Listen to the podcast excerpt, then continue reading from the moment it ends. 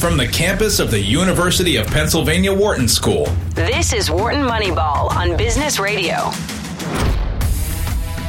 Welcome. Welcome back to Wharton Moneyball. Two hours of sports analytics here on SiriusXM. We do this every week.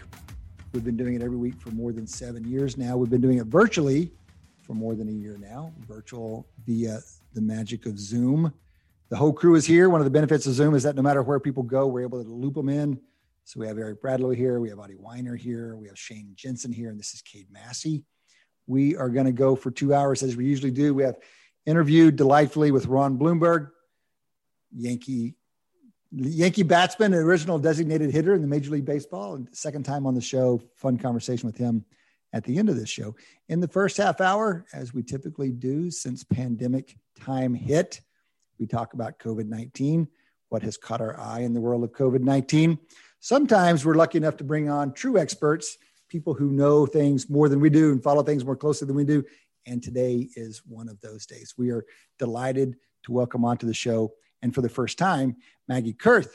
Maggie is science writer for 538, an organization you guys know well if you've been listening to us very long. She was previously a science editor at Boing Boing and a monthly columnist for the New York Times Magazine. She has a book out, 2012 book called Before the Lights Go Out Conquering the Energy Crisis Before It Conquers Us. Maggie, welcome to Wharton Moneyball. Hi, thanks for having me on we are delighted to have you on. We're delighted to have really anybody from 538, but also we want to branch out a little bit. That Neil Payne stuff, you know, Neil, how many times can we really talk to Neil? I think 74 is enough, guys. I think 74 is enough. Let's branch out. We can go to 100. as much Neil time as possible. That's right. We're pretty pro Neil Payne. Have to be honest with you about that. Maggie, what's it like to be a science writer over there? You know, Nate starts out as a baseball guy. He becomes famous as a polit- political guy. 538 is you know, it feels like it's mostly sports. Maybe I'm biased there, but no, I mean, it's, it's mostly sports and politics for sure. Um, I'm kind of a weird little niche off to the side. Um, I do a lot of writing around um, like the way that politics and science interact. Um, mm-hmm. So, like how we make evidence based decisions and those things turn into policy, and mm-hmm. where where evidence gets ignored, where it gets paid attention to, and why. Um, and I also end up doing a lot of stuff around like uh, the social science of um, of politics itself, which has been really interesting and like not something that I really wrote about much before I ended up at 538. But what, has, what do you mean by what do you mean by social science of politics itself? Um, so we've done we've done some stuff on um, voting rights. I did a paper that was a paper. I wrote about some papers. yeah, yeah. Um, I did a story a couple years ago about um, some of the specific claims that President Trump then had been making about voter fraud and efforts to sort of study what what we could actually find out about voter fraud from sociological research and in particular this one study that was claiming to find lots of it but then had all of these methodological flaws that turned out to eh, to basically undermine the entire premise but what was really interesting about that is that it had been written by a the daughter of immigrants who was working on her bachelor's degree at uh, i think george washington and she was writing this thing just sort of trying to understand voting in America because that was something that was really important to her dad who had immigrated from mm-hmm. Pakistan. Mm-hmm. And so they had mm-hmm. this really interesting narrative story behind it and had this science around you know how methodology works in research and how that ends up affecting what we think we know about the world. Right. And that is the kind of stuff that I absolutely love. Well, you you uh, you know, and as you develop some expertise on that, here comes the pandemic, which is going to give us plenty to talk about because there's so much at the intersection that yes. you're talking about. Before you go there, um, just selfishly, I'm curious. We've been we added COVID nineteen to our coverage um, in the last year, and as as we as we begin to emerge out of it, we we are wondering how we continue that or how we diversify away from that. What what what do you find traffics well at 538? You guys have the benefit of putting stuff on the web and seeing clicks. SiriusXM won't even tell us how many listeners we have. What do you find in your experience? What have you learned over your time there um, on what kind of science and evidence and social science and policy? These are like nerdy stuff that we love. What have you Yeah. traffic swell on 538, which is fundamentally a sports site?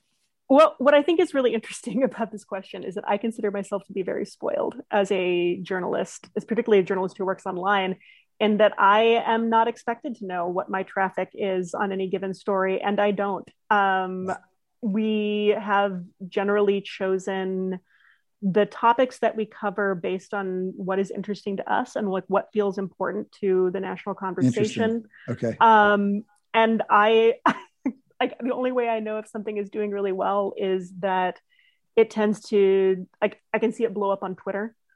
Yeah, and right. um, if something is doing really well, I will end up with a ton of emails from people like wanting to talk to me about it or tell me Right. how Right. awful I am. Um, so, like, that's about the only way that I know. Um, what I have found with COVID is that is kind of one of the things that we have found often with a lot of different topics is that when we have something when there is a story in the news and we are able to bring a a perspective to it you know either because we're looking at data that other people have not been looking at or because we are asking questions and taking kind of angles on that story that other people aren't taking that those are the things that tend to just really explode Mhm. um, we did a one of the things that i think probably did best for us during the during covid was early on in the pandemic we had i still can't believe this did as well as it did but we had like a 2000 word story on um, how how people build covid models and Mm, yes, like, yes, please. yeah. Why Like- only 2000? Give us more. I I mean like it I it could have gone bigger. Um but the fact that like 2000 words on like the nuance of uncertainty in modeling is just amazing to me like how much that exploded. We actually ended up having a collaboration with the comic Saturday morning breakfast cereal oh, really? and uh, we we did a comic version of the same story. So like I'm I'm a Saturday morning breakfast cereal comic character now, and that is one That of is the best awesome. things for me to come out of the pandemic is that I have this as my as my icon on like every social media now.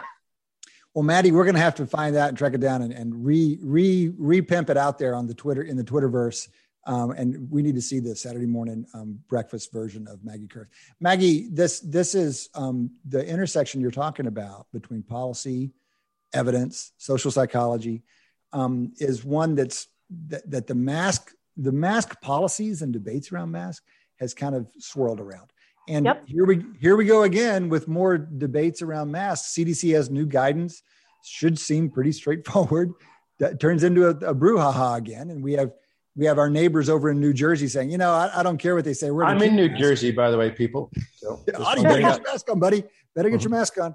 So, Maggie, what's your take on how the CDC has seemingly fumbled this so badly in the beginning, in the middle, and now oh my here it is? gosh. This, so this is actually a story that I'm working on right now, um, talking to a bunch of experts, you know, people who know epidemiology, people who know medicine and policy, and kind of trying to get a sense from them about like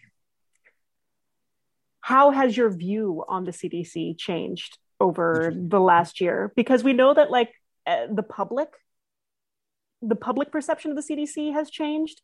There's um, there was a let me see if I can find my numbers on this, but they're they've been doing polling at Morning Consult over the last year. Um, you know, which of the which leadership organizations and people do you have the most trust in?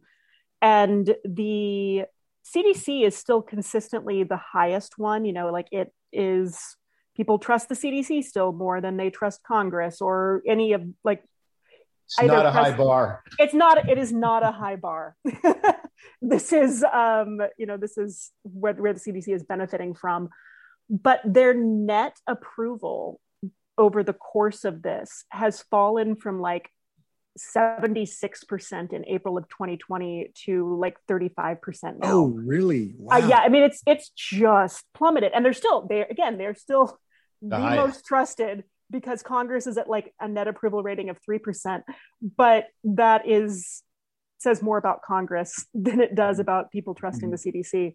Mm-hmm. And um, I, I, so what I'm trying to get into right now is interviewing, you know, people who are not lay people but who are experts about like how are you feeling about the CDC? How are you seeing your trust changing? How what mm-hmm. questions mm-hmm. do you have about this? What are you learning about? What are you learning about this agency that you didn't know before? Mm-hmm. and mm-hmm. how is this like matched up with what you expected or deviated from what you expected and can, can you yeah. give us any early early bits any early insights or hypotheses um, you, you, know there was a expert that i talked to today who like one of the things uh, one of the things that he was telling me was that you know there's a lot of these questions we're never going to know the answers to um, because nobody ever sat down and really did good research on them and that's particularly true around things like non-pharmaceutical interventions like masks you know we there's a lot of advocacy of like oh masks are bad and they never work and a lot of advocacy of like masks are perfect and you must wear them all the time and the reality is probably something else but we don't know what that something else is because no one ever did that research.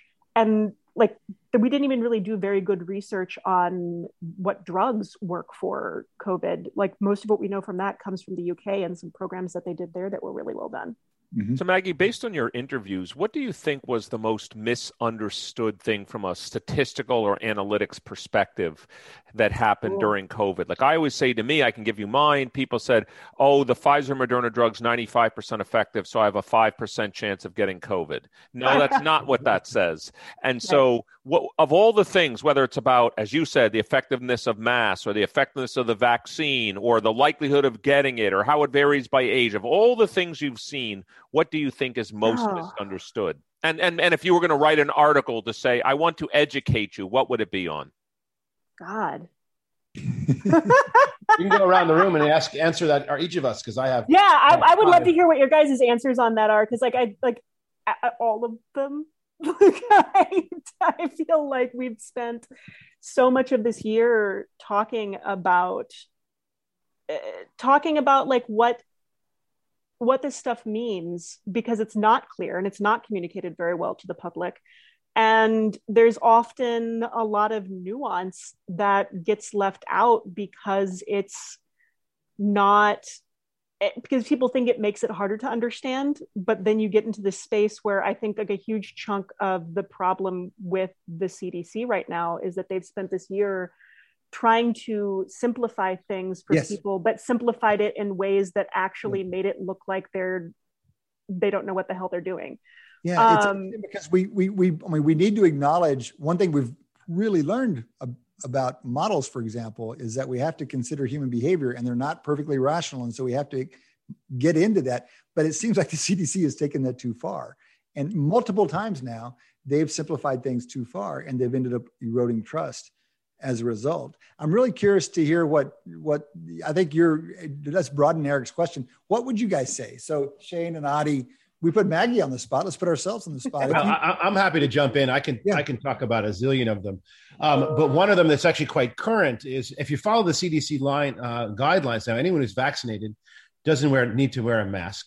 Um, so uh, I had a local Facebook group, and you know, just a bunch of friends, nothing nothing public, whereby there was a lot of concern about uh, people who aren't vaccinated, and and and and, and a lot of that that um, that care was focused on children. And my response was from the very beginning, children, this is 12 and under, the ones who can't get vaccinated anymore, right. which is 11 and under. COVID is not an issue. It doesn't have a death rate that's that's appreciable. 290 kids have died of COVID at this point. Um, 500 is the tip is the typical number that die of the flu every year. Um, complications do occur, but no more than in, with other viruses. The the other diseases that that that, that have been that propped up multi um, inflammatory syndrome and things like that did not turn into an event. Yet there is a massive fear among parents with children that they're going to get COVID and this is going to be a, a harmful thing to them. This is to me the number one. By the way, just to be a grammarian, Adi, and you know I like being a grammarian. To yeah. who's to them? Like I'll tell you, two parents of children. Well, um, no, no, no. My fear wasn't about that my children were going to get COVID, that they were going to get COVID and give it to me. Right. Oh, that was legitimate. That wasn't the problem. Well, but now like we are all vaccinated. Well, that's the them I'm well, referring to. So this so, is this so is I'm, actually this is actually what like so I have two small children. I have a seven year old and a five year old and like this is what what we actually did a story on this aspect of it because there were all of these articles coming out in like the times and blah blah blah where people were talking about like oh look you don't need to worry about your kid because your kid the chances of your kid actually getting sick are very small so whatever. And nobody was addressing like the role kids play in community spread of the virus when there are still lots of people who aren't actually vaccinated and want to be Mm-hmm. Um, I mean, like you look at, I, I actually have, I do have numbers on this right here, but like there was a New York Times article that came out recently that was looking at data on people who want to get vaccinated and have not been. And it's like 30 million American adults. And primarily you're talking about people who are in low, lower socioeconomic groups under $50,000 in annual incomes, people in, um, you know, just very vulnerable communities like Minneapolis, for instance, where I live, 71% of white people in Minneapolis are vaccinated and 21% of black people are vaccinated. Wow. And like, I, that's just completely bonkers. And I live in a neighborhood that is a historically black community. It has a, you know, high concentration of black people. And I don't want my friend, like my friends to get sick because my kids are spreading things to them. And that's primarily right. where like a lot of my concern about like to the extent that I am doing anything with my kids on COVID, it is about how that spreads to the community. But we don't look at it that way because that's not that's not the obvious fear, right? Like the obvious. So, so by the way, what do we know ab- about that particular issue? What do we know about kids who kids as vectors? Uh, and I mean, what do we have that pinned down? Do we know for a fact that they are spreading, even if they're not getting it or if they're not symptomatic?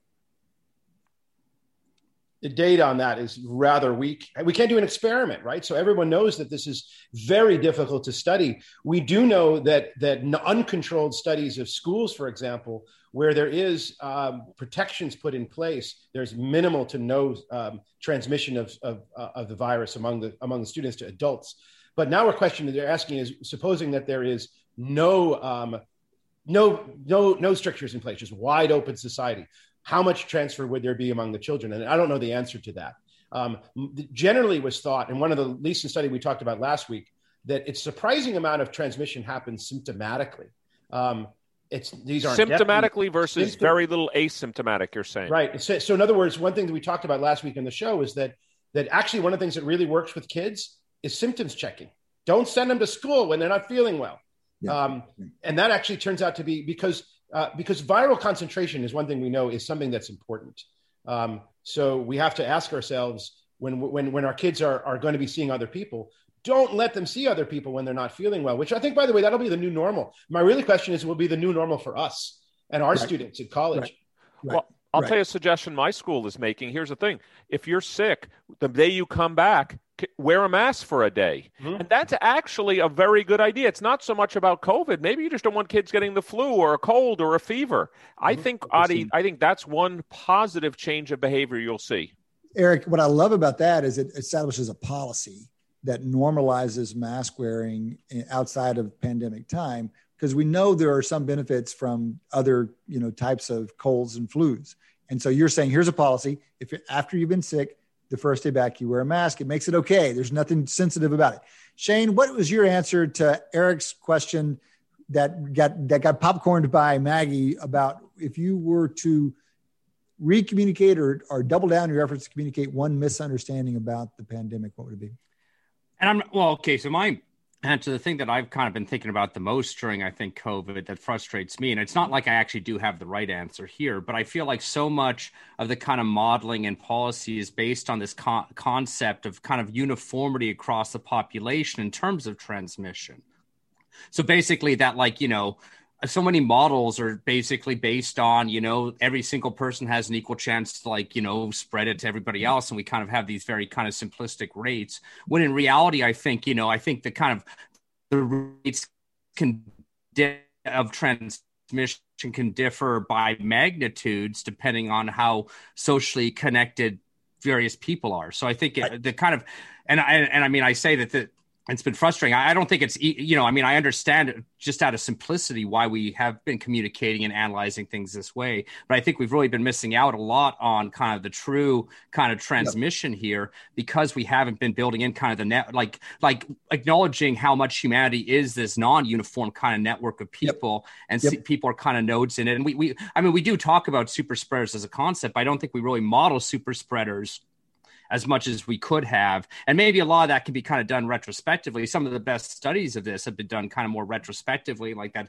study out of China for that we talked about months ago, where they kind of went back to kind of try and classify every outbreak that they'd sort of seen and figure out how many people those people actually talked to. Those kind of maybe there's some retrospect, a lot of retrospective stuff that we learned, but uh, you know, on the fly, we haven't been doing a lot of that analysis. Yeah, Shane, I think this is a really interesting one. We talked, it's been months, but we really kind of got into that when we were first wading through all this stuff and wading through studies and people were explaining what was happening and why it was hard to understand one of the chief explanations was the stuff is not spread uniformly and that really changes the nature of it and, it, and we don't have good intuitions for it.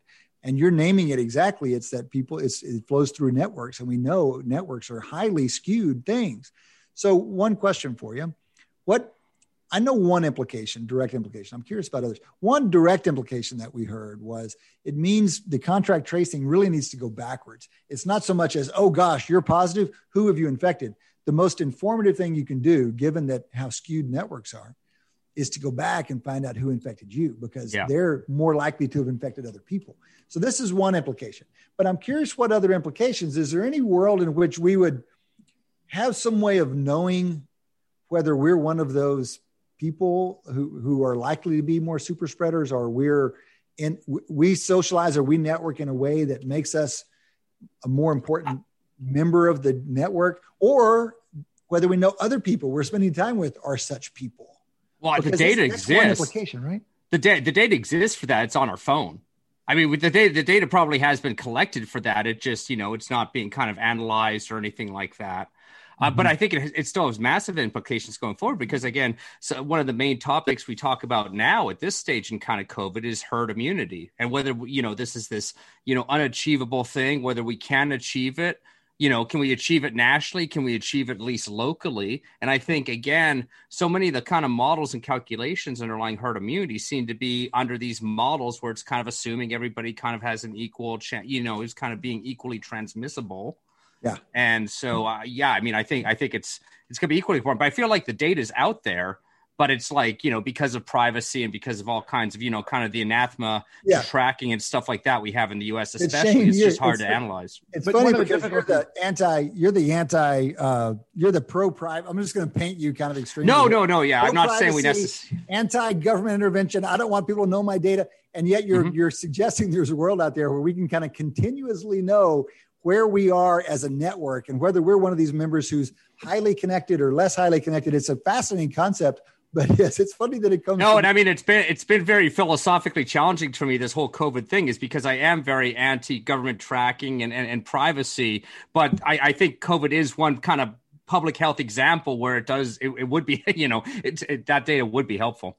So let me let me just give my answer to this question, and then let's circle back to Maggie because because we kind of took the ball and ran for a little while. But my, my, I've, I've got a really boring answer, and it may be influenced by recent discussions. But this this the this the, the communication at least maybe the understanding, but the communication at least about how rarely coronavirus spreads outside is really fumbled. I thought and and and poorly poorly once it was understood, it wasn't communicated properly, and it's led to so much inhibition mm-hmm. In settings that didn't need to be inhibited. The last I saw, there there's like not a single case in the world, despite the millions that have had it, of you know, basically random uh, c- random contagion outside, and it's really affected people's lives in a way that was unnecessary. So, mm. Matt, um, let's let's come back to to to to find out where you yeah. are days on on um, on coronavirus. You've talked about you're, you're asking these questions about people's trust in the CDC. We've been at this for a while. What do you consider to be some of the fresher questions, or what do you consider to be some yeah. of the harder things that you're trying to dig into now? So uh, this is, I mean, honestly, like this is kind of a we're at we're absolutely at a point in the pandemic where I uh, am like, hey, pandemic is still happening. Feels like the continual headline that like yeah, right. you're like you're running right. out of ideas. Um, but the there is important stuff I think still out there, and like the CDC is something that I have been looking at. Um, the other thing that the other thing that we've been looking at actually is around um, lockdowns and quarantines because when I when the pandemic was first starting back in gosh February of 2020 um, I had done a story talking to public health experts who were at the time, this is early February, telling me that, like, you know, what we know from public health research and from looking at history is that quarantines don't actually work very well. They're not very effective. And they're, this is a very specific or very specific definition of quarantine, right? Like, this is talking about um, very strict shutting down of movement among people who are healthy. So it's we're not talking right. about like isolating the sick, and right. even like the lockdowns that we had in the U.S. are not. It, they they're so far off from that that like whether this apply this research would apply to that is. Are talking about Chinese style lockdowns? Talk, talking about Chinese style lockdowns, and I am now going back to talk to those people because I'm I'm in the process of setting some interviews up because I'm really curious. Like, have we learned something different? Like, is this is this something where the research has changed, or is this something where we have seen what we thought we already knew confirmed? Because like part of why they were saying it wasn't effective, a big part of why they're saying it wasn't effective before is that it depends so much on sociology and if you are quarantining people to the degree that you would actually need to to have an effective quarantine, are they just going to start bypassing it? Mm-hmm. And like that, I, I think like that's a really interesting question. I think like that's something that we need to talk about because there's also research out there that has been looking at more US and European style lockdowns and seeing that the effectiveness of those changed over time that they were really effective initially and weren't so effective later on mm-hmm. and there's also there's a paper from chile that i am just absolutely fascinated by where lockdowns worked for some socioeconomic groups and not for others that like it yeah oh yeah like it was limiting like it was reducing spread among like upper socioeconomic groups and not doing anything for lower socioeconomic groups this makes complete sense because who's the who who are the essential workers right they I mean, can't. It, they can afford to be locked down. No, but I, you know, I want to yeah. just follow up with that a little bit because one thing I observed is um, I, I, went on a trip, not in the middle of the pandemic, but but kind of eh, sort of in the middle. Uh, I was in the airport, um, and one thing that I, that that I observed was that I felt like there was far more uh, minority presence in the airport than I used to see, mm. um, per, uh, percentage wise. And and I was just speculating, but I had to do. I thought that because if your if your job requires you to be out bit, right? Then it's so much easier to be with your family. In the, in the upper, in, in my my circles, our all three, all of our circles, we our job didn't require us to be out, and we not only locked out each other, but we locked out our families, uh, our yeah. extended families, for a very long period of time because it felt easy and natural and, and accepted to do that. But if you're if you're naturally going to work, you you're also more naturally to see your family, and that's where most spread really has it has it takes right. place. And right. so it was, it's very different because we don't think about numbers. I mean, I do, and, and you know, our, we, our, our, group does, but most people do not think of them in, in raw calculation. They really talk, think of things in terms of feeling. Mm. Is, does it feel safe to mm-hmm. me?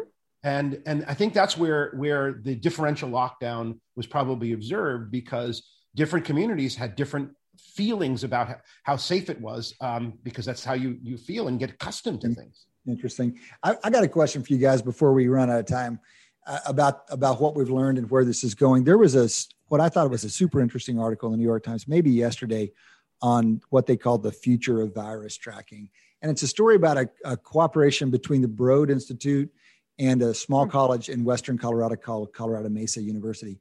And the, the Broad Institute, as some of you know, is a fancy research organization. that's a partnership between MIT and Harvard, kind of, you know, world leading organization on this stuff.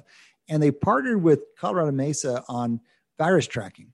And it was by by most people's estimation, the most sophisticated version, at least in the United States. And they they they were able to bring students back in the fall and do classes, um, despite a, a, a, a student population that's very involved in the community and they were able to make it work because they say because of the tracking that they had. And is a mm-hmm. lot of different pieces. And the reason I'm, this is interesting because it's not so retrospective. It's about the future. We've talked to folks on the show who tell us look there's going to be more of these. They've been increasingly around. So virus tracking is going to be relevant next time around. And I'm curious because it feels like virus tracking has been kind of this thing that the US was never very good at, didn't really happen. It's kind of this fantasy la la land that doesn't apply to us. And the question is, have we learned anything? Will we better will we be better equipped to do the virus tracking in a way that helps mitigate some of the downside next time around? And well, I want to up for Maggie first. We we certainly haven't built that infrastructure up. I mean, um, this is actually, I think, a really interesting question and something that that I was thinking about when Shane was talking earlier, because I've had numerous experts talk to me over the course of this thing and be like, you know, I wish we had some, I wish we had centralized health records. Like we just, we don't have anything like that. And that makes it really hard to like understand, like, for instance, early on, like which state belonged to um, to understand, like to not double count things, to not undercount things, you know, it, to know where people have traveled when they have gotten sick. Like there's a lot of that stuff that experts really, doctors and experts really want access to. And there's also like not dismissible reasons why you might not want a centralized health database that yeah you know like there there are there are multiple re- multiple things happening here yeah. and it i think like I like one of one of my one of my hobby horses right now is yelling at everyone about how like oh my god stop talking about what if there's a vaccine passport because there's not going to be anything resembling a vaccine passport for many many reasons but the least of which is that like we have no there's no such thing as a any kind of database of who's getting vaccinated for what at any point in time anyway mm-hmm. Mm-hmm. yeah like there's like that that's just not how medical records work in the united states and there are downsides and there are plus sides to that but we have not set anything up to like change that mm-hmm. for the mm-hmm. future mm-hmm. Mm-hmm.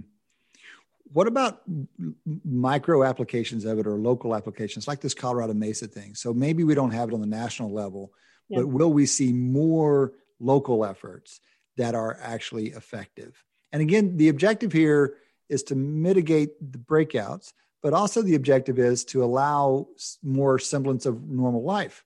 I mean, so, for example, one of the things that happened at Colorado Mesa is that they they allowed the kids to continue to work in their jobs in the community, and in fact, they ended up bringing the community into some of the testing program. And so, it has these multiple benefits. And if we can't, if we don't, if we're not set up in the U.S for multiple reasons to do that at the national level. Will we see greater traction at the at the at the local or the or the or even private some organizations? I'm asking this as an honest question, guys, because yeah. you'd think after a year, I mean, if we expect this to happen again, we ought to prepare ourselves in some sense. And this is just where this is always fantasy for the US. And I mean, does it have to be? Is there any way to use this stuff? I mean, like honestly, this is this kind of gets back to what I was talking about earlier with the, Vinay Prasad, the researcher I was talking to about, um, you know, just how we have not done the studies on a lot of the non-pharmaceutical interventions. It, there's just, it, it's been like even on the local level, everybody's just been kind of flailing, and the decisions that have been made have not necessarily and not consistently by anybody been made from an evidence basis primarily. Mm-hmm, mm-hmm. And we haven't done it in any way that you can like look back and be like, okay, like we know we know what worked here and we know what didn't work here. I mean, like they ju- there just came out as there was a study that just came out this week that was looking at the effects of removing lockdowns in Texas last summer. And one of the really interesting things that was coming up from that was that, like, you neither, like, it neither changed anyone's behavior, like, behavior stayed basically the same before and after nor did it result in a economic boom of any kind. So both the optimistic people and the pessimistic people were wrong about what the result of removing those lockdowns would be. And we still don't know and like so what do we do next time? Like no one's no one's really figured that out. Mm-hmm. Mm-hmm. All right. Well, this is a pretty, I think, a sombering note to end the conversation on, but that's but that's where we are. That's where we are. we went to Maggie Koerth, expert, to find out where we are, and she told us, Dadgummit. Um, Maggie, thanks for making the time for the show. Thoroughly enjoy visiting with you. I hope to talk with you more down the road, and we wish you the best with these articles that you're working on. Thank you so much. This has been really, really good conversation. Thank you, Maggie. Maggie Koerth, senior science writer for 538. She has a book out from a few years ago called Before the Lights Go Out Conquering the Energy Crisis Before It Happens. You can find her at 538. You can also find her on Twitter, her handle up there at Maggie KB1, at Maggie KB1 for the latest with Maggie Koerth. That has been the first quarter of Wharton Moneyball. We still have three quarters to go. Come back and join us after the break. You're listening to Wharton Moneyball on Business Radio. Welcome back. Welcome back to Wharton Moneyball. Rolling into the second quarter now. Second to four, we do two hours of sports analytics here on SiriusXM every week. You can follow us. You can jump into the conversation in a way we we wish you would. We love hearing from you. At W Moneyball is our Twitter handle. At W Moneyball. Jump on with questions, suggested topics, critiques, whatever you got. We'd love to hear it at W Moneyball. You can also send us an email. It's our mailbag. We dip into it periodically, grab questions. We love getting email from you. Our email address is moneyball at wharton.upenn.edu. Moneyball at wharton.upenn.edu. We've got an open mic session for this quarter and next. Any sport on your mind? We're just out of a pandemic conversation with Maggie Koerth from 538. Curious gentlemen around. We've got Adi here. We've got Eric here. I think we're going to lose Adi here in a second. So why don't we take up the topic of baseball? What's going on in Major League Baseball right now, guys? Well, go ahead, Adi. I, am just, I'm just, uh, uh, things are trunking along. I really feel more of the same. There's uh, the Yankees and the Dodgers. I think have been playing badly, but they're still in the hunt. Everybody seems to be compressed. Nobody seems to be running away with it. Um, the hitting, uh, home run, strikeout. Uh, there was a record last night, which I think is worth remarking on. Um, Gerrit Cole, even though he lost the game, um, broke a record which was just set earlier, which is the most strikeouts before uh, uh most numbers of strikeouts before a walk. So between walks. So imagine you, you can think of the, the epoch of time or at bats between walks. How, how many strikeouts can a pitcher have? Oh, let's talk about this. Let's talk about so, this. One. Um, this is fun. Uh, so uh, Cole, ha- no, no, no, uh, don't, don't, don't, don't say, don't say. Let's. I know the it. number, so I won't say. I have no idea, and yeah. I think it's really curious. Okay. Uh, the the distribution of number of strikeouts between walks. So I don't know the base rates here. So let me ask you some base rate information. Um, the average pitcher how many what what's his what's his they we usually do these things per per nine in nine inning well rate? strikeout to right? walk ratio you could look yeah, at. that's a standard one. Okay so strikeout to walk ratio is what? Do we know what the average is? I would guess it's i'm guessing. I would say in the low twos. Okay. I think uh, this is one where you want to use the median not the average but yeah.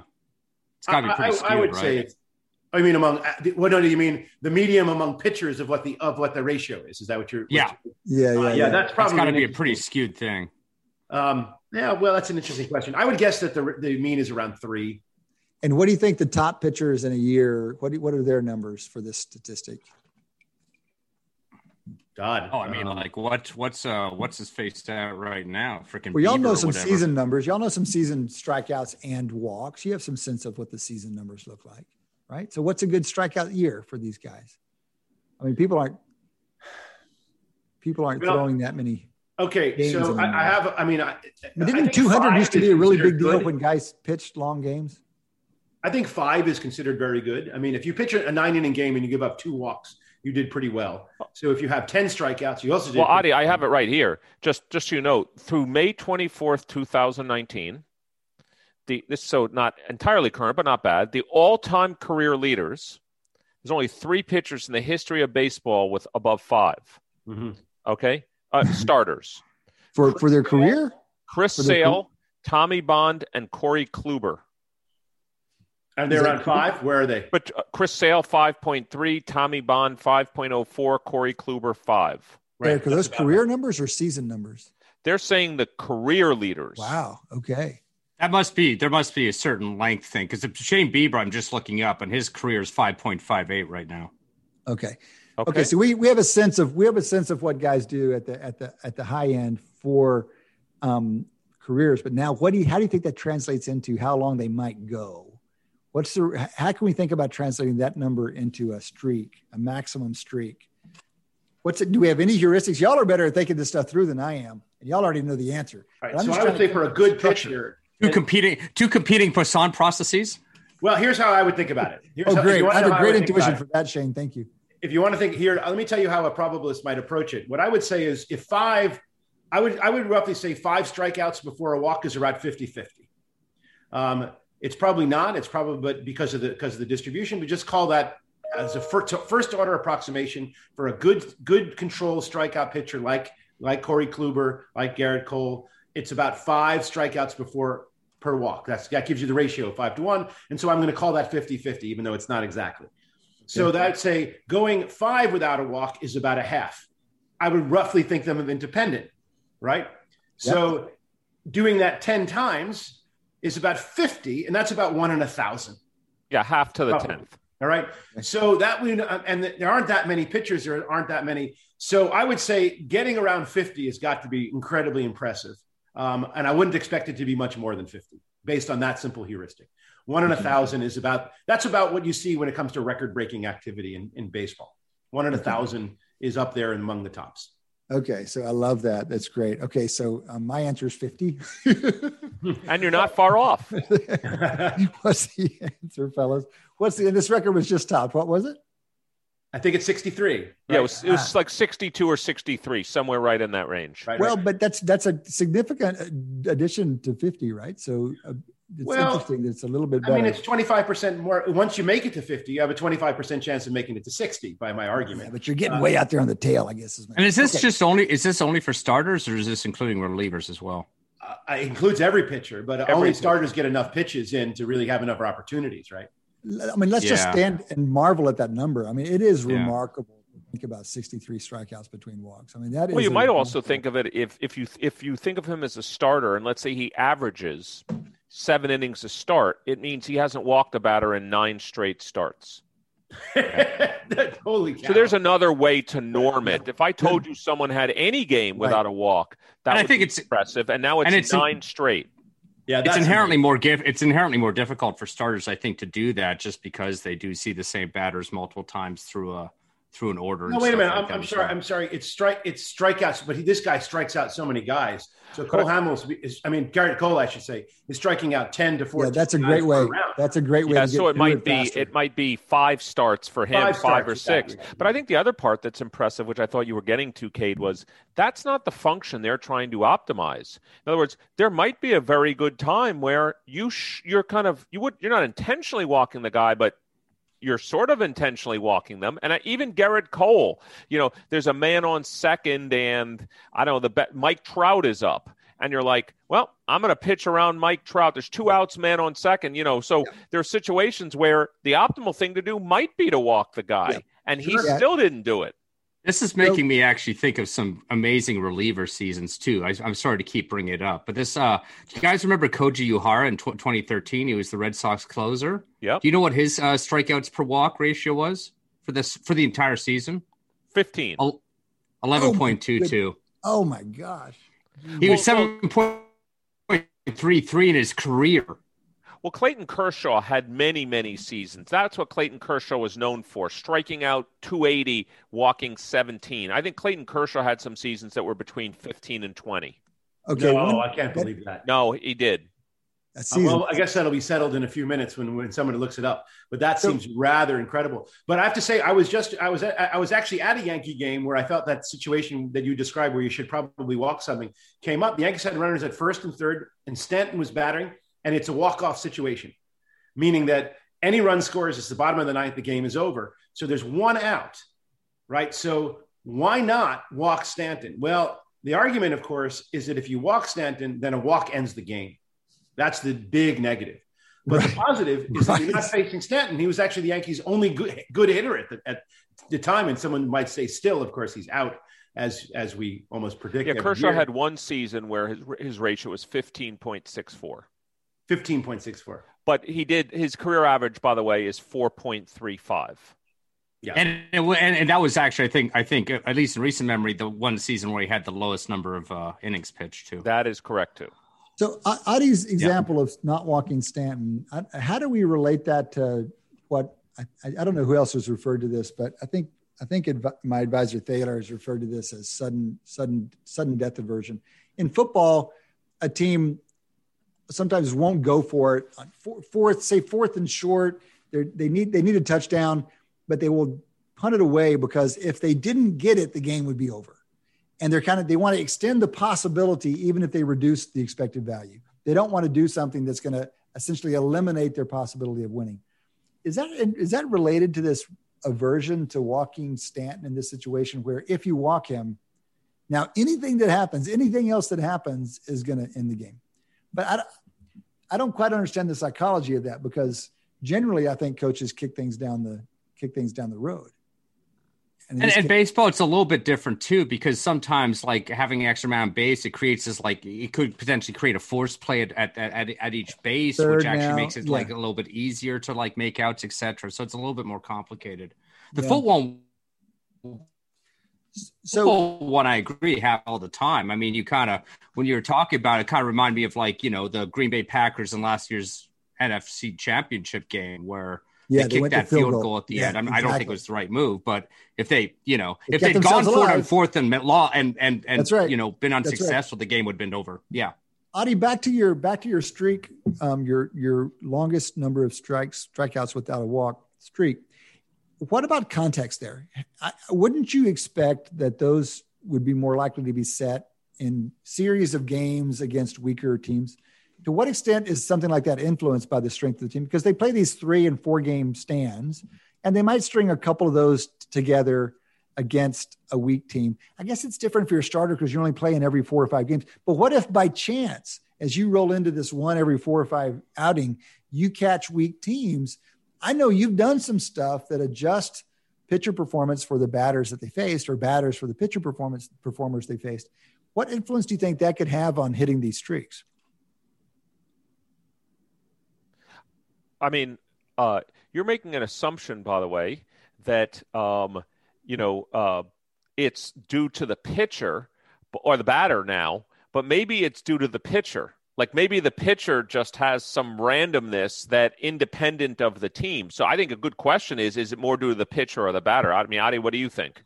Well, actually, there's so two things. I think that adjusting for opponent quality in baseball is one of the most underused and important uh, aspect of analytics that is just not ignored on, on data because generally because everybody is sort it's it th- thinks of it as symmetric and everything cycles through but they don't and, lo- and long run things tend to equal out yes in That's the long run reason, but even yeah. in a season as we know you know uh, often the american league east is stacked and they play each other like crazy and other divisions don't have that kind of um, uh, uh power concentration in their in their divisions so I would I would look to that, but I would actually think that the big the big thing about pitchers in particular is they do have variety. They do perform very well sometimes and much weaker other times. You know, I was watching Montgomery start for the Yankees the other night, and he just got shellacked. You know, in the first two innings, and I'm saying to myself, after the first two innings, the guy doesn't belong in there anymore. He doesn't have his stuff, yet he comes out in the third inning. Why? Because that's what you do and I and that's something that I'm often quite disappointed in. And with Gerrit Cole, similarly, he'll throw like 73 pitches and go through eight innings, and nope, they're taking him out because you you just take them out now. It's it's becoming very formulaic, which I think is somewhat less interesting than it than it used to be. But and I'm not sure that the analytics support that, but people believe that the analytics support that. Well, and I, I, mean, I'm always curious with these types of things, well, how much of that decision making is analytics based versus just like a conversation, you know, like in the Montgomery situation, maybe he actually was arguing, "Oh, I've yeah, I've been getting shelled so far, but you know, I really feel like I, you know, I'm settling down. I've got it, and like it was yeah. he was believed and he shouldn't have been, or something like that. I just don't know how much of that is. It, it's I would I always want to know how much of that is really kind of an analytics decision versus like you know kind of a conversation about like between the pitcher and the manager and a, a, a bad right. decision made as a consequence of it. Well, and it's tough. To, I mean, it, it's this question of policies, Adi. You're really asking about policies. Yeah. The reason for policies is that we can't trust people to adapt optimally to any given situation. We've learned that they don't have the right intuition for these situations, so we give them a rule. The problem with rules is that they're going to be wrong sometimes. By definition, they're going to be wrong sometimes. But there's a trade-off. If you take away the rule, you might be worse off because people just kind of flounder. So the optimal situation is that you have a policy, but you're allowed to deviate from it some and this is really hard to do. And uh, in some we, there some domains where it gets done, but it would be really interesting to know an example in baseball of policies around pitchers where they have a policy and then they're allowed some deviation and who's good at managing that as opposed to just kind of this rote thing. Mm-hmm. What was the what was the thing that happened in the World Series last year? That was the worst example that I've seen. Oh, when Snell got taken yeah. out. Yeah, that's when the Blake worst Snell example. got taken out. Right. Yeah. That, might have been a yep. championship ending event. Speaking of pitchers, what is this with Ohtani leading the majors with 13 home runs? I mean, is he pitching at all or is he just is he he's, just he's pitching. They pushed his latest start back because he wanted more rest. Um, but he's pitching very effectively.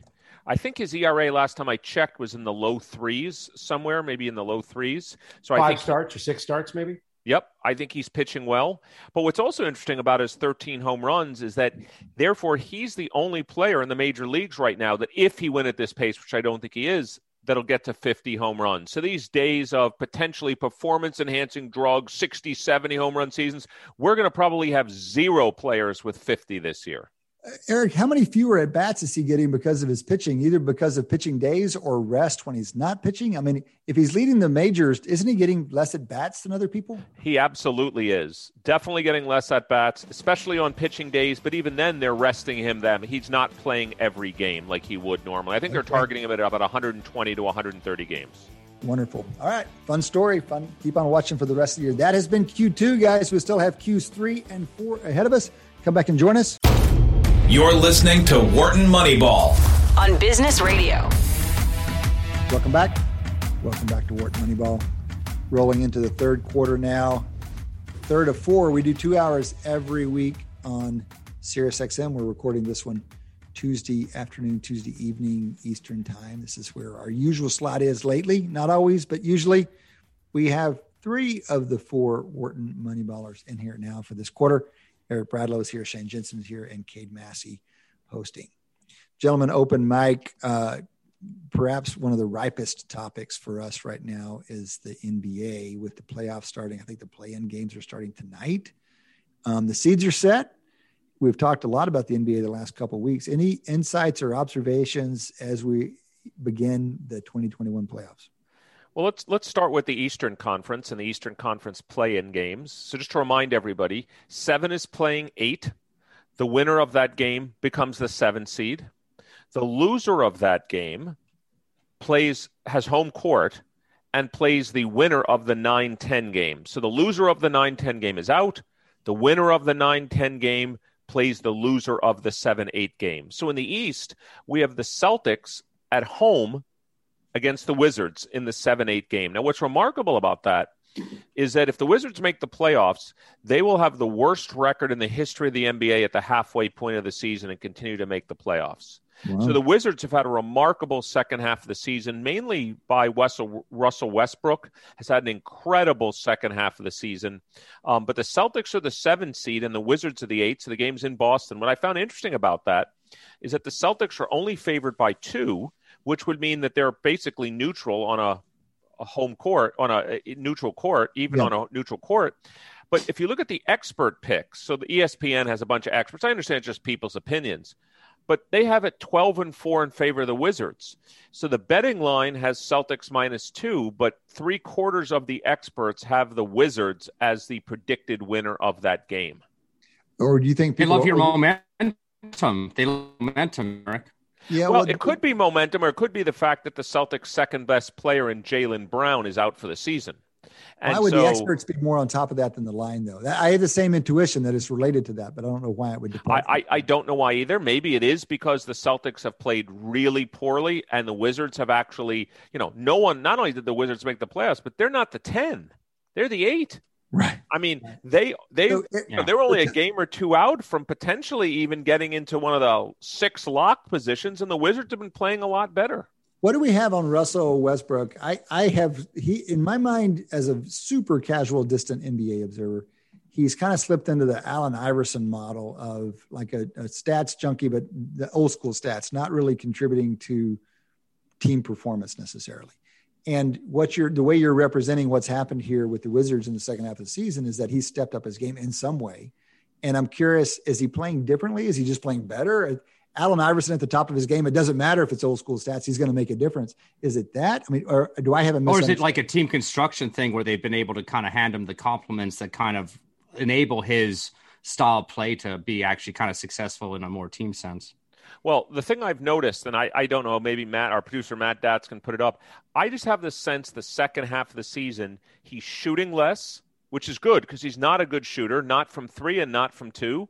Matter of fact, he's historically one of the bad shooters in the NBA history. I think below 42%. I think last time I checked, 40%, 41. I think he had a season a couple ago where he averaged a triple double and shot 38 or 39% from the field. And I don't mean from three, I mean from the field. So he's not a good shooter, but I get the sense that he's been passing the ball a lot more. His number of assists have been way up. And hmm. so I'm guessing that over the last 20 games of the season, he may have averaged 15 assists a game. So maybe okay. he's starting to realize okay. number one, three is worth 50% more than two. And two, his most valuable way is almost like a Ben Simmons. He's a better shooter than Simmons, but maybe his way is I'll drive to the hoop, get double teamed, and then kick it out to a three point shooter. And even if they only shoot 35% from three, 35 times 1.5 is 52.5%. That's better historically by over 10 points than I ever shoot from anywhere on the field. Mm-hmm. So I mm-hmm. get the sense he's a pass first guy now. And when he needs to take over the game, that's when he starts shooting. And actually, I think it underappreciates the way he has shot in the game. So that's my sense. And I, by the way, I think the Wizards do have a shot tonight against the Celtics because the two best players, or at least the second and third best players in this game, are on the Wizards. The best is Jayson Tatum, in my view, and then the second and third best are Bradley Beal and uh, and Russell Westbrook. I absolutely they can win this game. And obviously, in a one game series, almost anything I mean, can happen. Absolutely, and as a matter of fact, yeah, I was I was just going to say if if we do believe in momentum, presumably a one game series is is the most momentum prone of all of them. Well, it's not even. I agree with them. It's not just momentum. It goes back to Beal and Westbrook are guards. They will have the ball in their hands. And so, again, that's the difference. Not that Jayson Tatum can't bring the ball up the court, but he's not the point guard of the Boston Celtics. And so now your two best players are the guys that are going to have the ball at the end of the game. So I like that as well. Eric, you've been talking us through the bottom of the bracket in the East. What about the bottom of the bracket in the West? The, the Lakers are in the mix there somewhere, right? What's well, not just somewhere. So, and just to just to give a little street cred in the last thirty seconds on this, the Pacers and Hornets are the nine ten. So the winner of that game is plays the eight seven eight loser, and the other one. I don't think anyone's that excited about Pacers and Hornets, but let me just tell you, don't sleep on the Pacers. If you told me that the Pacers beat the Hornets, I wouldn't be surprised. And if you told me the Pacers beat the Celtic Wizard loser, I wouldn't be surprised either. They may end up being the eight seed. And let's just be clear: the chalkiest outcomes are seven and nine advance. The the most ups, the biggest upset would well, no be seven and eight advance. I mean, eight should beat nine.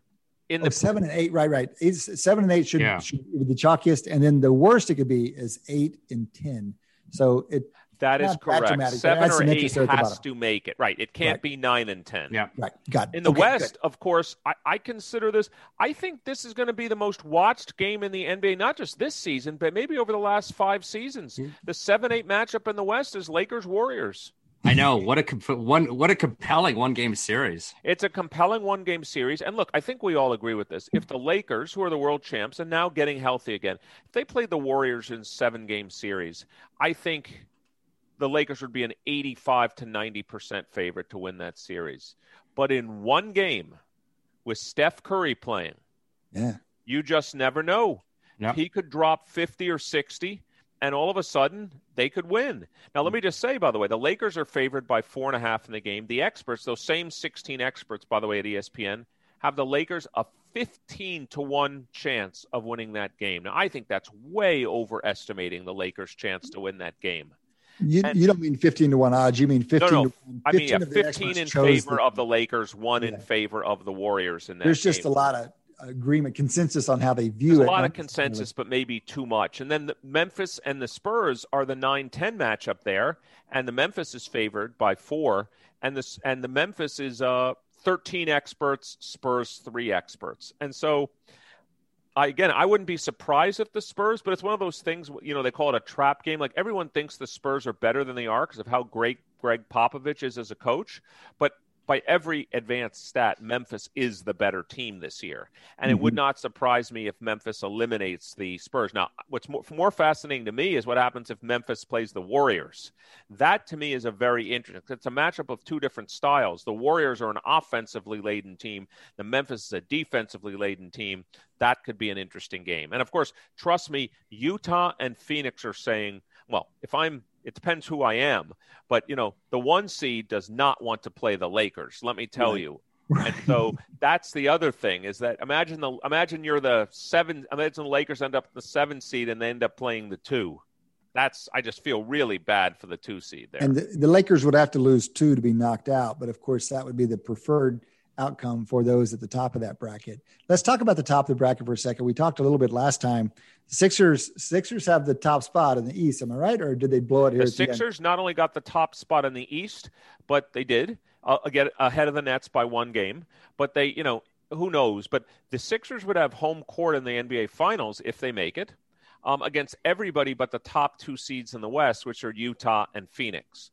But if we anybody else, the Clippers, the Lakers, maybe who knows, Denver, we would have, uh, you know, we'd have home court against any of those teams, just not well, against Utah and Phoenix. Speaking of the Clippers, last week, 538's basketball model had yep. the Sixers as the top team in the league and the highest chance of winning the finals, which we were all kind of dumbfounded by. Yep. Remember that the, the 538 model does this interesting thing. They have different models for the team in playoffs and in regular season. They acknowledge and kind of explicitly bake in the fact that playoff NBA is different from regular season basketball, regular season NBA. But they had the Clippers now as the strongest team in the NBA and also with the highest chance of winning the finals at 28, though the Sixers are just behind them, coupled with the Nets just behind the Sixers. Yeah, so I mean, look, the Clippers are playing the Mavericks in the first round. I don't think the Clippers are overly worried about the Mavericks in the first round. Um, I just think the Clippers are a better team than the Mavericks. And by the way, the point differential would suggest that. By the way, just so you know, um, without looking, I know I'm looking at it now. Um, what team in the NBA has the largest point differential by over three points? Do you know? I mean, when they look at their plus minus, I'll tell you that team's plus minus is 9.2.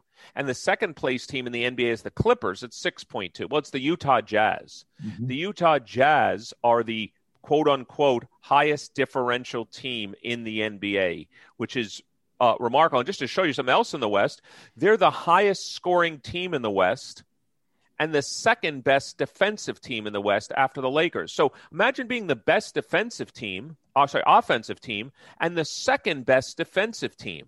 Mm. That's Utah. So people think, oh, the Clippers are going to beat the Mavericks in the four or five, and then they're going to steamroll Utah. They're not steamrolling Utah. They're just right. not. Right. All right, so we got NBA playoffs starting tonight. Good fun, whole new season. It will go on for some time, but it'll be interesting to follow.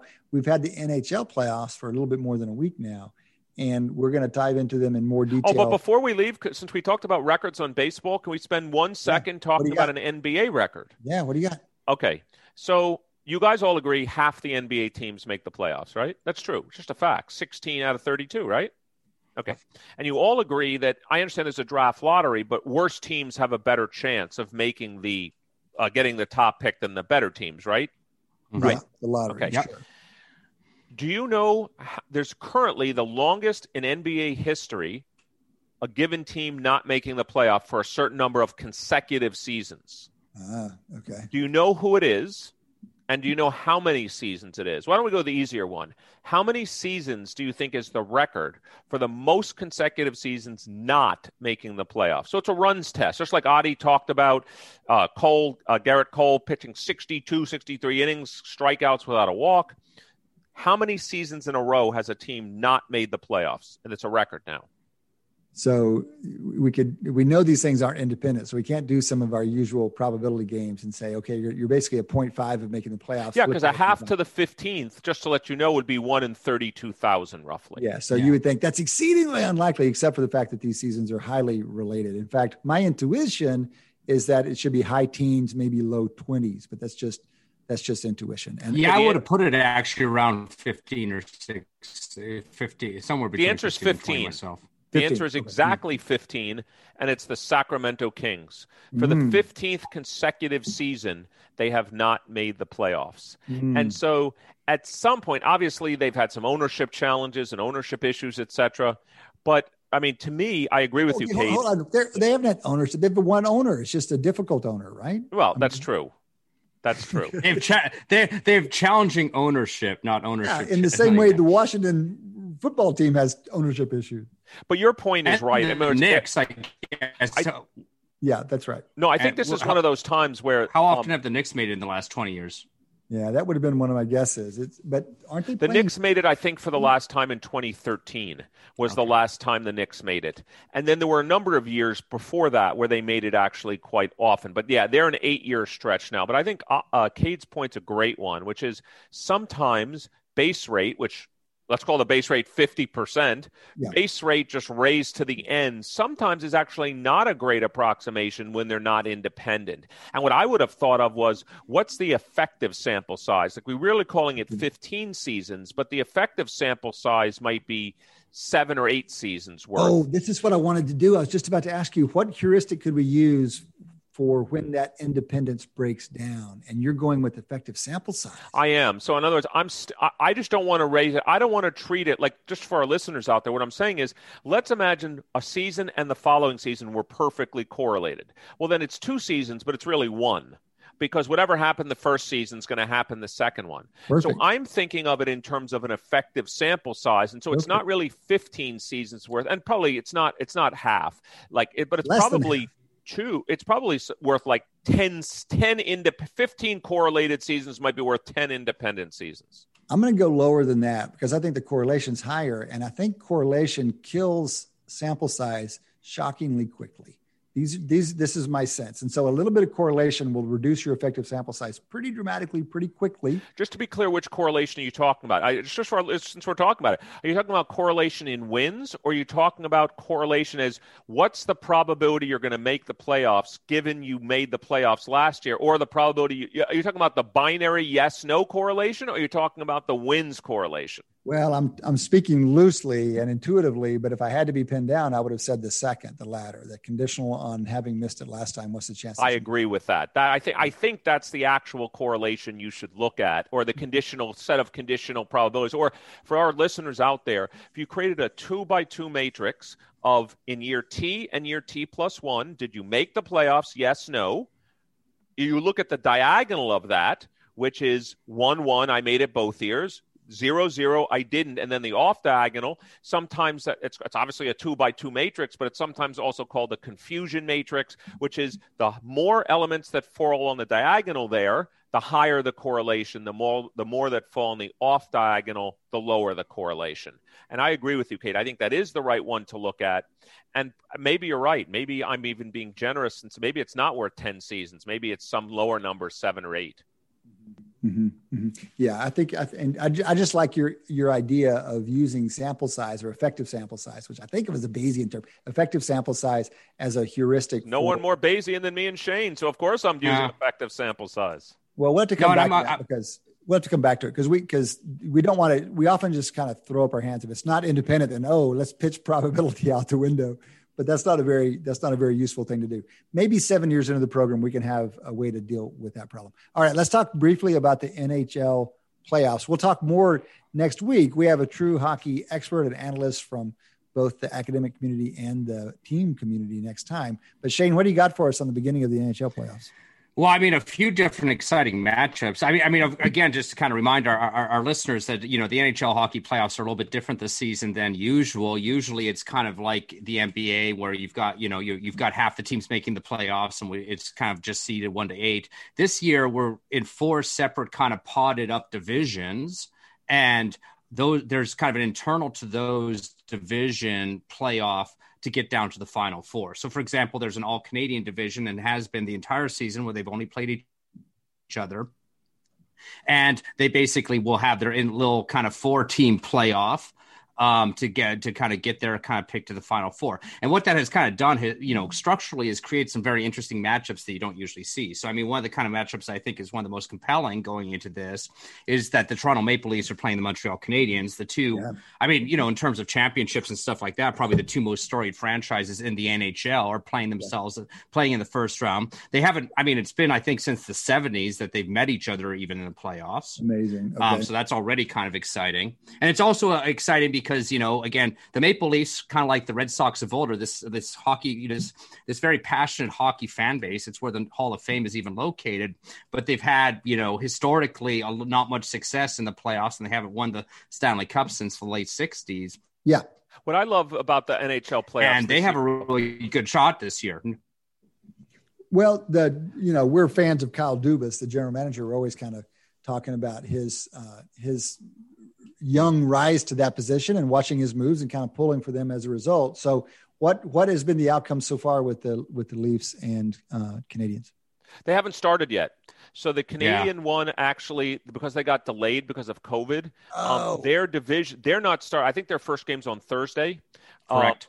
There, the other ones have already started, um, and uh, I think one of the divisions, I, I, forget which one, has played at least two games right now. I, I forget if it's the there's a, there's a couple guys the the, the uh, Eastern ones have played. So, for example, the Boston Capitals series is already knotted up at one one, and the Canadian division has not. Um, you know has not started yet. The part I thought also was interesting was, um, Cade, I, I, was thinking about not just the historical matchups, but if you took the this is intentional because of COVID. If you took the geographic distance between the pairs of teams, I'm sure it's the smallest in NHL history. And what I mean by that is the Pittsburgh Penguins are playing the New York Islanders. They're not that far from each other. The Washington Capitals are playing the Boston Bruins. The Carolina Panthers are playing the Nashville Predators. The Florida Panthers are playing the Tampa Bay Lightning. Toronto's playing Montreal. Edmonton's playing Winnipeg. Colorado's playing St. Louis. And Vegas is playing Minnesota.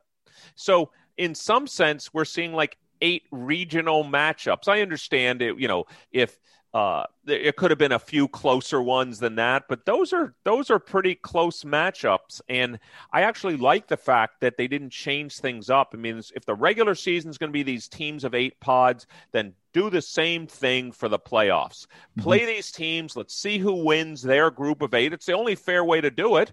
And then let's get the four out of there. I think it makes sense. That's a good design. And we're already yeah. And I mean, I'm, I'm I'm kind of fascinated. Right? I'm kind of fascinated by it too because I mean, there's all you know, there's so much uncertainty in NHL playoffs anyway.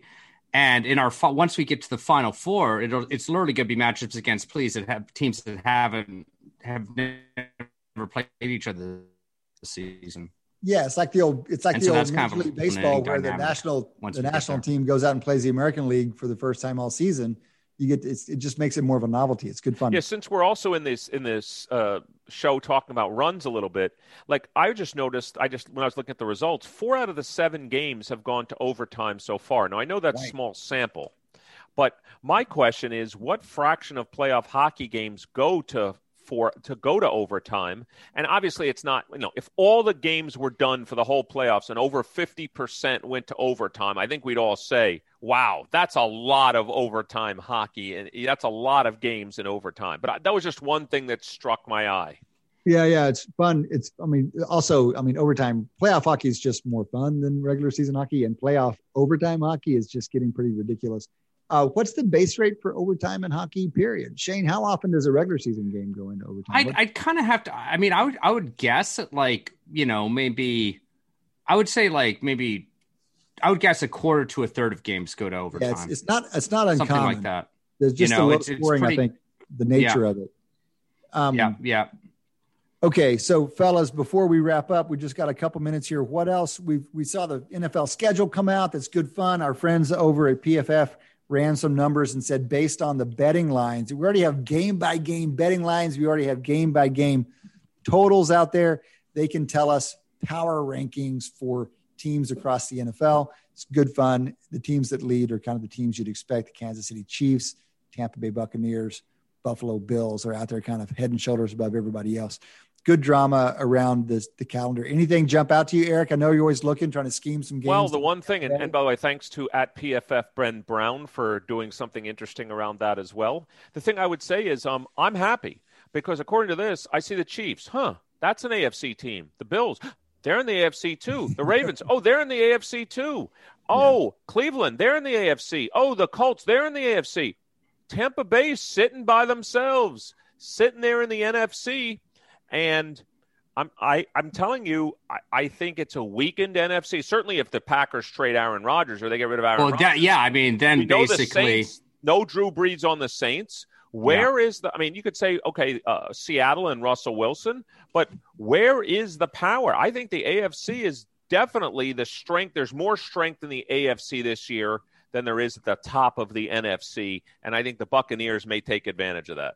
Well, you know, there's another suggestion that comes out of that, and that is if you want to drop some money on a futures bet, uh, if you'd like some, want to bet some total wins or something like that, you might look at some of those other NFC teams because the AFC is so crowded, and because the NFC seems weak. It's definitely more open. So if there's some team that was kind of middling last year in the NFC, that might be your best dark horse candidate for one of these future bets, simply because Tampa Bay is the only real contender on that side from this from this distant perspective. All right, fellas, that has been three quarters of Wharton Moneyball. We do four quarters, of course, so we still got a quarter to go. It's our interview segment. Come back and have a have a listen of our conversation with Ron Blomberg and baseball and all things New York. You're listening to Wharton Moneyball on Business Radio. Welcome back to Wharton Moneyball. This is Eric Bradlow, professor of marketing and statistics here at the Wharton School, and I'm here with my co-hosts Adi Wyner, professor of statistics, and Shane Jensen, professor of statistics. One of the great things we have here on Wharton Moneyball for the last seven plus years is we get to interview guests who really know the sports and also, in many cases, the analytics side of things. And today is no exception.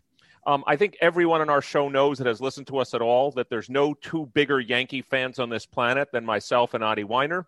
There's no bigger Red Sox fan than Shane Jensen, but we'll ignore him for this episode here. But we're absolutely thrilled to have rejoining us here on Wharton Moneyball, Ron Blomberg. For those people that don't know Ron, although you should if you know anything about the history of baseball, Ron is the is the first Major League Baseball's designated hitter. He was designated by myself, a Jew growing up in New York, as the great Jewish hope of the Yankees during the 1970s. And I think the way many people view it, um, he's kind of an icon of boyhood dreams achieved. Um, the story of Ron's life has inspired many, many people. And of course, part of the reason we're having Ron back is his new book, which is out, The Captain and Me, on and off the field with Thurman Munson. And so, as again, someone that grew up in New York in the early, late 60s and early 70s, it's really an honor, Ron, to have you with us back here on Wharton Moneyball. Well, it's it's an honor to be able to talk to y'all again. And first thing, y'all being too smart for me and uh, almost failed uh, algebra, and that almost uh, uh, uh, put me almost like two years behind in high school. So I don't know if I can outsmart you now, but I'm sure going to try. Believe me, I'm sure going to try. But no, no, it's really, really wonderful to be able to speak to y'all. Uh, thank you for being such big Yankee fans. And unfortunately, we got a Red Sox fan over here, and the Red Sox fan, the Yankees. We won when we wanted to. You won when you could. So you remember that now. So you remember that. So Adi, why? Don't Oh, I we, mean, I Adi, honestly, Adi- we, we need for for every, for the yin, there needs to be a yang. So I'm happy to represent the opposition on this one. So let, let me jump in. Um, I, I uh, when I saw your book had come out, the first thing I did was run and buy it and read it. And there's two reasons for that, as Eric pointed out. Um, you were the sort of the, the, great Jewish hope of the Yankees, and as a Jewish kid in New York, who dreamed of nothing else other than being a professional baseball player, it was it was you were an inspiration to us all. We knew we were super long shots, and I quickly you know uh, realized that I had a better chance with my algebra than I did with baseball. But I still love baseball, uh, probably more than algebra, believe it or not. But the other person, your new book is about uh, on and off the field with Thurman Munson, and Thurman Munson was probably my other hero. Um, I remember there are very few people in my life where I remember exactly where I was and what I was doing when I heard of their death, and Thurman yeah. Munson was was one of them. He was the great Yankee captain he was one of the troika, the three tremendous ca- uh, catchers who were all playing at the same time. Of course, Johnny Bench, and then I have to mention it under my breath with a curse, Carlton Fisk, and uh, and and Thurman Munson. And your insights into the kind of person that Thurman Munson was was spectacular. And just reading your book was great. But that's a total plug. Um, so, I mean, I, I would like to get it started and maybe you know talk a little bit about Thurman Munson um, and and his career and and maybe do you think he should be in the hall of fame or and, and well and how would you know happen? this is a very easy conversation to speak about because first thing i uh, uh, uh, oh I, I, say maybe around about three four years ago i was thinking about maybe writing a book about thurman because each and every each and every year uh, once thurman got uh, uh, uh, eligible to be in the hall of fame it looks like his numbers kept on going down and down and down and down. And I'm saying, how in the world? Because this guy is such a number one, a great leader, a great ball player, and you know, and he's being left behind by all of these other people. There are that are great ball players. But I, I would tell you right now, the two other guys that you put in was Johnny Bench and also Fisk. Uh, they're great catchers but they're not better than Thurman Munson. Thurman Munson was a uh, he was a different type of guy. Okay, I met I got drafted by the Yankees in '67. He got drafted number one in '68, and we met in '69 down in spring training, and we really got along extremely well. Here's a, a Jewish athlete coming down from Atlanta, Georgia, and Atlanta, Georgia was uh, uh, really wasn't a big baseball town nor a big Jewish community. Okay. But I was very, very lucky in my life because most Jewish good athletes that lived in Atlanta always became a doctor or a lawyer and went into mom and dad's business. Okay.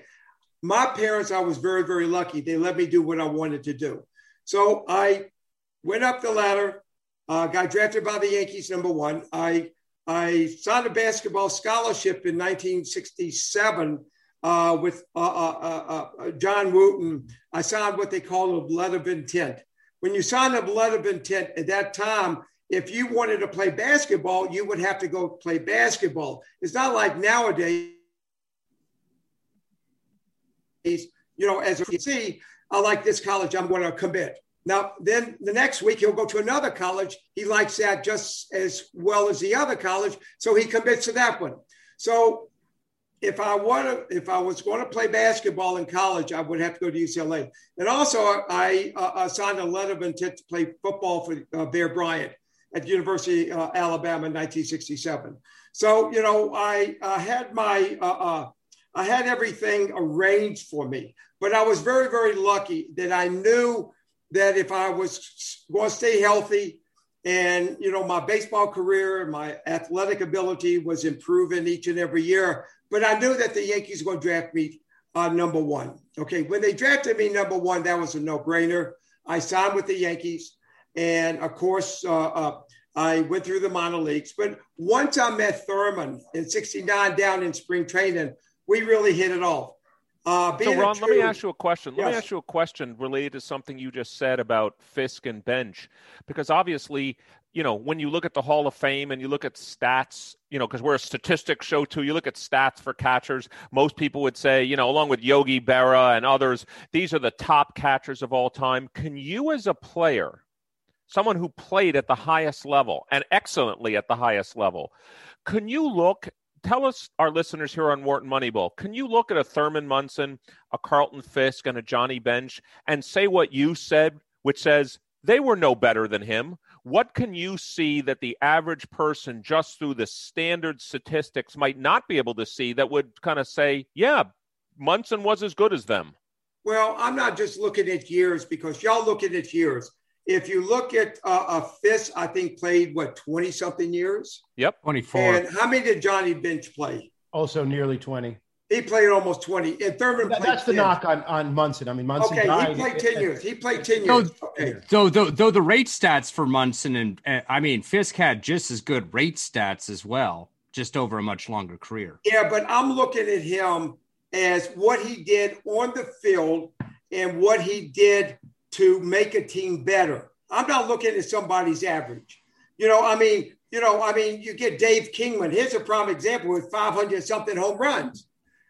But what did he do? Okay. Now here's another example. You look at Bill Mazeroski, who was a really a great defensive ball player. Now, should he be, be in the Hall of Fame? Here's another. I'm going to bring you up another stat. You look at Nolan Ryan. If you look at Nolan Ryan's stats, he was a 500 pitcher, correct?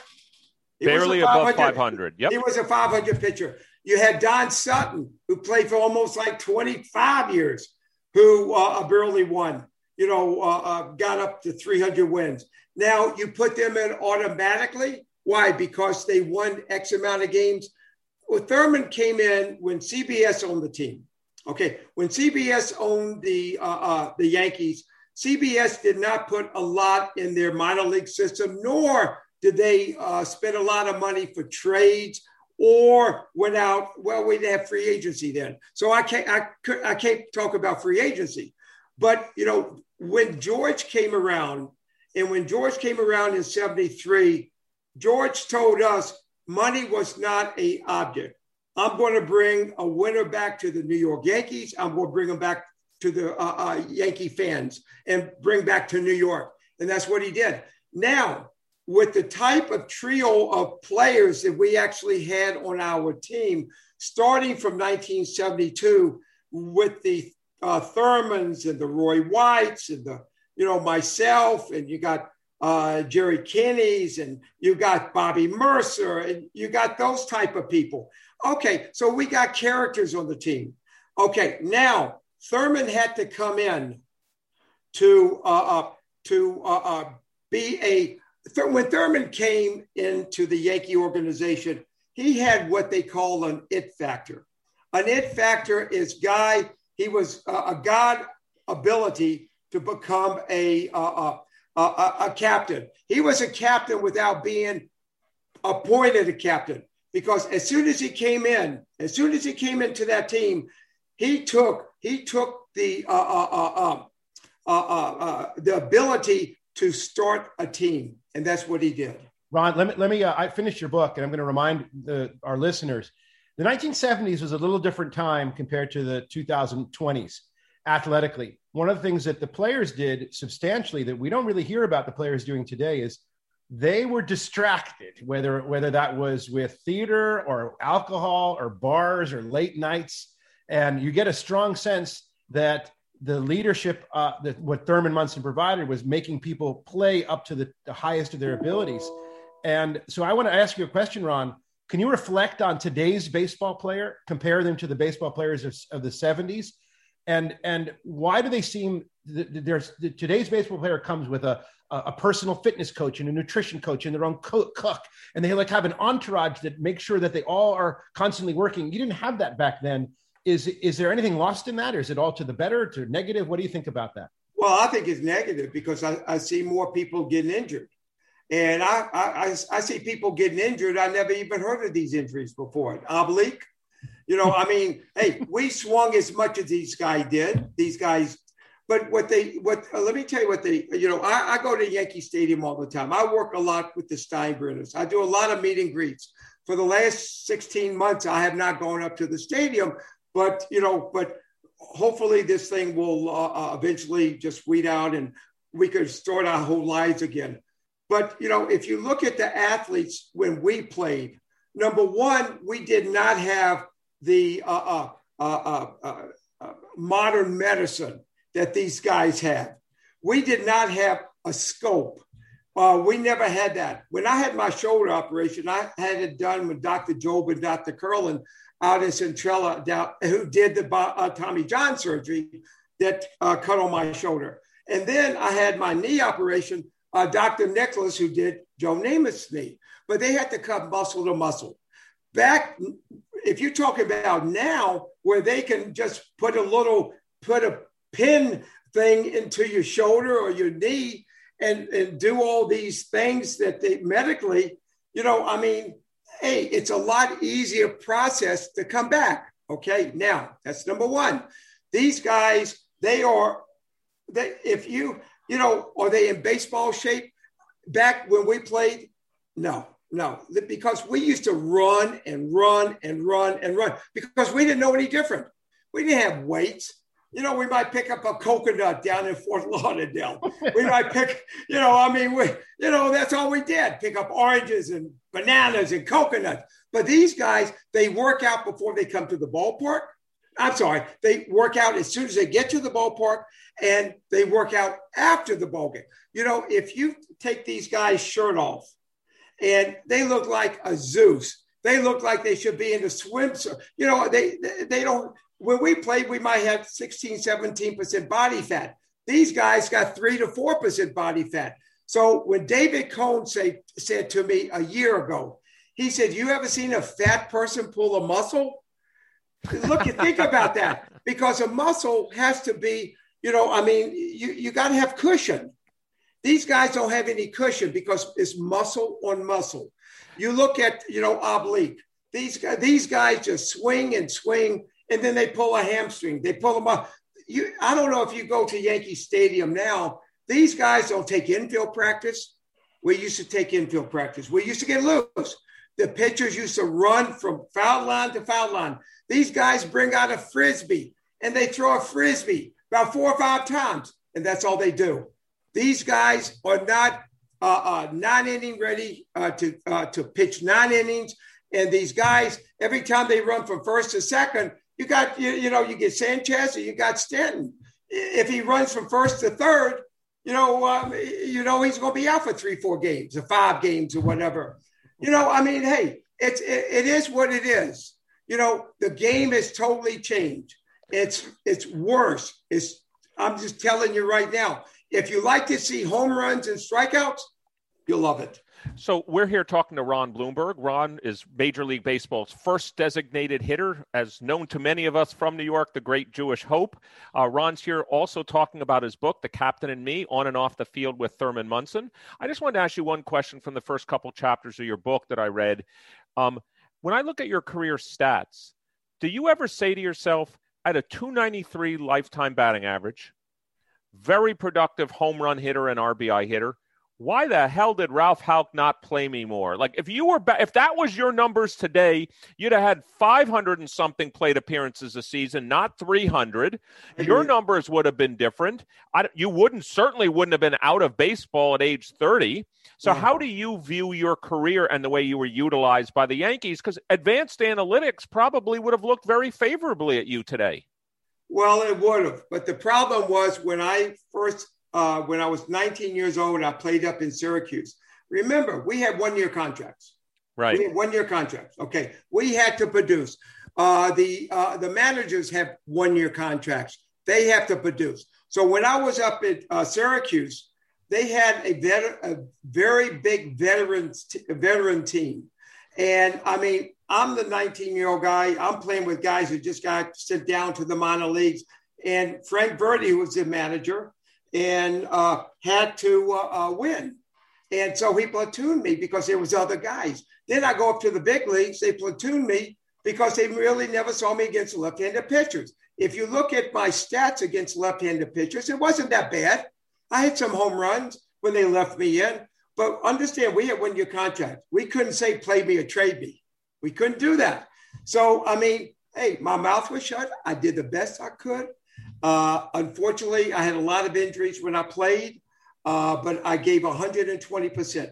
And let me tell you something when I got to put on that Yankee pinstripes, when I got to play in Yankee Stadium, and when I got to play in front of the greatest fans in the world, Yankee fans, I was very, very lucky throughout my life. Shane, you wanted to jump in with a question for Ron?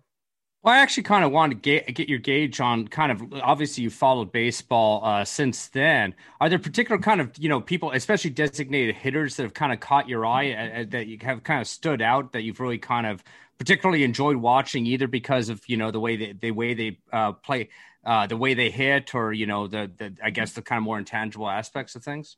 Well, you know, if you have to look at the DH because when I, in '73, when I became the first DH, I screwed up the game of baseball. And I never thought the game of base, I, I never thought the DH was going to be in existence. It's 48 years. Okay. It's 48 years. And they still cannot universally make the DH in the National League. And then they could put a guy on second base in extra innings and make like it's a, a, Sunday Sunday school game. And then they came slide into second base. And the greatest, the greatest beautiful play is when you slide into second base, break up a double play, and watch the shortstop go over you. I don't know about you. That's a beautiful play. Okay. Acrob- acrobatic. Oh, when you do that, and when you do that, you go back to the dugout. If you have a nice uh, slide, even if you're out, they'll give you a high five. The manager comes up. Then you try to slide into home. You know, you know, being a catcher is just like playing a first base because you can't get right in the middle if somebody you know had the ball and you know in the last inning he has the ball bang bang bang you can't hit him. If you hit him you're automatically out. But yeah it's totally changed the uh, the DH Edgar Martinez was a wonderful guy to watch the DH number one. Uh, David Ortiz going eventually your guy going to be a wind up into the DH and look at it now. Look at the DH now. If it, it's a change it's it's changed baseball totally, totally. Because once you're in the DL, you could get guys coming back being the DH and just like taking batting practice and they're hitting. And it's part of the game now. It's great for the game of baseball. It's great for the game. So let me ask you a question, Ron. One of the things that is quantifiably different um, from the 1970s is the average uh, velocity of a pitcher is grown is grown tremendously. How do you think um, that has changed the game? The fact that the pitchers throw so much harder. Is it tougher to hit a harder, harder uh, throwing pitcher, or do you think that that we've lost the art of crafty pitching? See, okay, you're totally wrong. How do you know that the uh, pitchers back when we played throw? Uh, uh, uh, they don't throw as hard. We didn't have a gun. How do you, how do you know? Let me tell you something. There was no pitcher threw harder than Nolan Ryan. That's true. Okay, that is that's number one. There was no pitcher on the left hand side threw harder than uh, uh, uh, you got a Randy Johnson, you got a Steve Carlton. You know, you got these guys. You know, you might have some guys, but they play five innings. They pitch for five innings. They don't pitch right. the whole game. Right, They're right. So the mean is what's different, Ron. What's what? the typical pitcher throws much harder. The extremes of yesteryear are probably just as strong as they were today. But what you have today is that the average pitcher now, I think the average fastball among a starter is 93, 94 miles an hour. Yeah, if you That's can't a hit a fastball, you shouldn't be up in the big leagues. You cannot. Well, you Ron, did you a notice a difference? Let's. I'm sure our listeners here on Wharton Moneyball would like to know how much harder is it to hit a 98 mile an hour fastball versus a 92 or three. Hey, let me tell you something. I'd rather, you know, let me tell you something. The pitchers that threw harder it was the easiest thing in the whole world to hit. The pitchers that had the great curveballs, like a Bert Blyleven or Andy Messersmith, who was from 12 to 6, those are the guys, those are the guys that have, you know, you have a problem with. But, you know, I, I played with guys that threw spitballs, that threw uh, they Pons, Pontar, Gaylord Perry. You knew what he's going to throw, and you still couldn't hit it. Nowadays, these guys, number one, being a hitter, it's a lot easier to know that if these guys have good control, you know, you're going to face, you know, from uh, neck to chest. They got to throw. Hey, you don't have guys that's going to come in on you because they're not going to call that pitch. Umpire's not going to call a pitch on the outside part of the plate. It has to be a perfect pitch for you to hit. If you look at guys, okay, look at Aaron Judge. Let's take an example. He's a really a, a nice ball player. He's fun to watch. He's good. He hits the ball 700 feet, and it's great. But if you look at his home runs, he hits home runs on all fastballs. Think about that. Think about that. And, you know, when we played, we had guys like you talk about Tommy Glavine, you're talking about Catfish Hunter. These guys threw in the mid 90s too, but they didn't have to because they got pitches on the inside and they got pitches on the outside part of the plate. And you have to you you have to adjust. You don't have to adjust as much as you know that you're going to see a fastball. Here's a prime example: Gary Sanchez. I'm reading about him. He can't uh, uh, uh, uh he can't uh, get up to a fastball now. He's 28 years old. He's never going to be able to play anymore. If you can't hit a fastball in the big leagues, you shouldn't be even be in the big leagues. I'm telling you right now. So, you know, so Ron, let me ask you. Let me ask you a question. We talked about um, if you could fix one thing, one thing, not ten things, one thing first about baseball, and and we made you the commissioner, and you got to implement it. What would it be?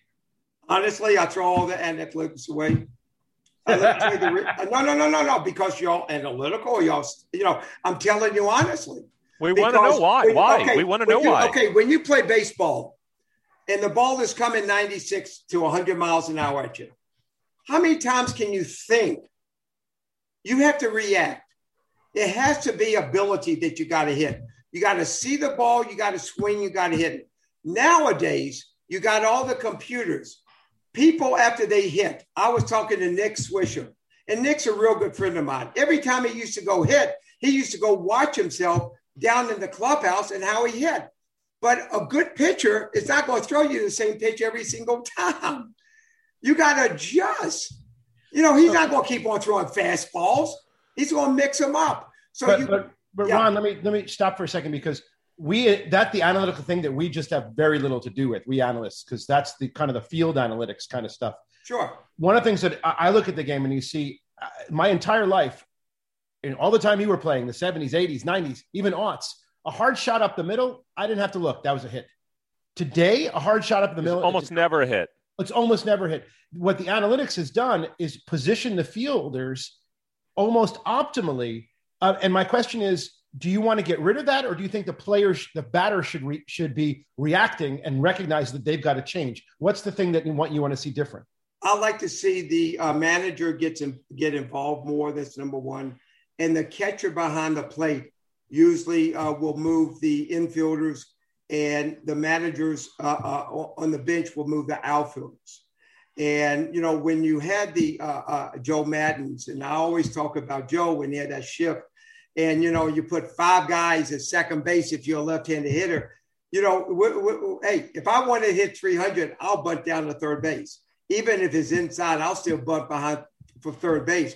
But they don't look at that anymore. They look at two stats now they look at home runs they look at strikeouts they look how hard, how hard you hit the ball number one and they look at how far it goes a home run is a home run. Am I right? Playing baseball. Let's let's be honest. Playing baseball is is to score runs. If you score more runs than this person and than this team, you're going to win.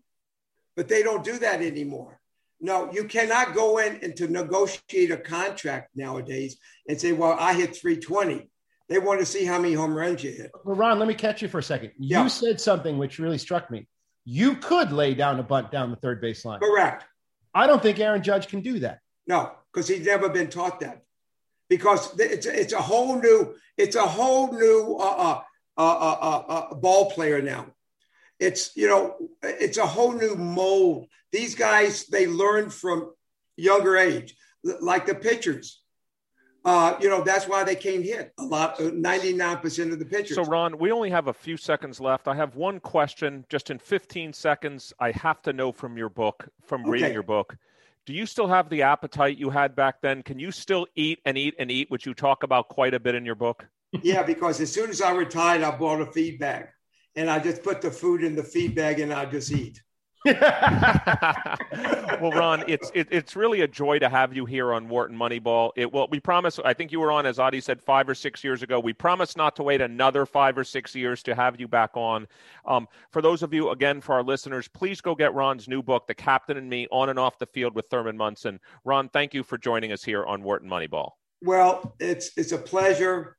Uh, let's not wait five years because I want to uh, uh, uh see if analytics are still going to be there or if things change. Maybe Abner Doubleday might come up uh, uh, from his grave and might change baseball again.